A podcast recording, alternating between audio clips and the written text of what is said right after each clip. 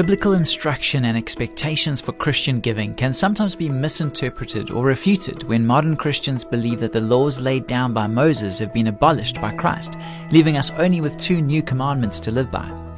The idea of tithing therefore seems outdated, and many Christians try to argue its relevance today.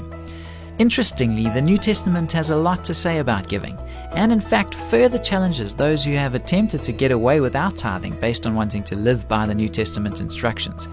We'll take a look at what the Bible actually says about Christian giving on the next Family Matters. I hope you'll stick with us.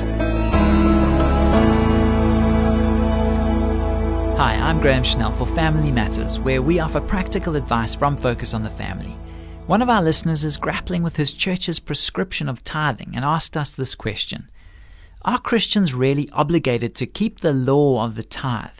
I hear a lot about tithing from the pulpit of my church, and quite frankly, it angers and frustrates me. How does all this fit in with everything Paul says about the new covenant of grace and the Christian's freedom from the law?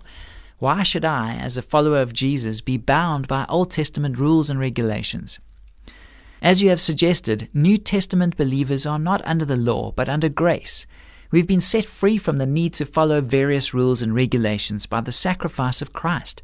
But it's vital to remember that this is not necessarily the final word on the subject. As the apostle Paul put it, do not use liberty as an opportunity for the flesh, but through love serve one another. That's Galatians 5:13. Here's the point. Christian freedom is not a license to live for self. On the contrary, it's an opportunity to go beyond the requirements of the law by becoming conformed to the image of Christ himself. In his epistles to young churches, especially the church at Corinth, Paul strongly urges Christians to give of their resources to other believers and to the work of the Lord.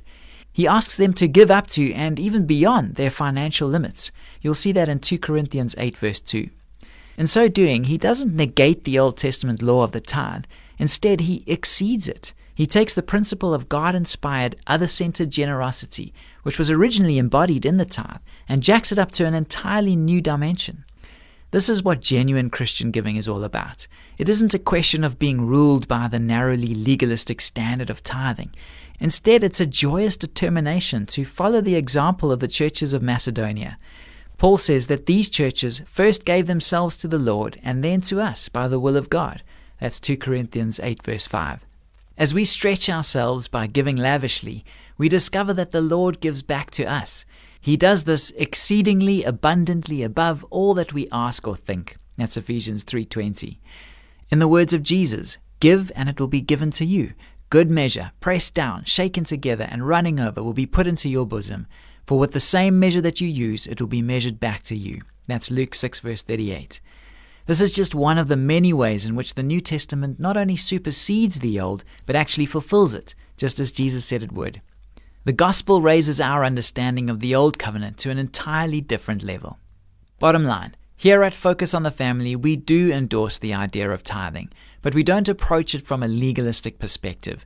On the contrary, we see tithing as a useful starting point for disciples of Jesus who want to discover what a life of true generosity is all about. Perhaps you can see the difference.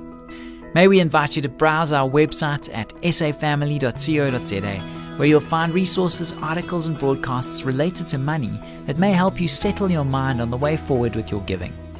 This program was produced by Focus on the Family. I'm Graham Schnell, inviting you to join us again for the next edition of Family Matters.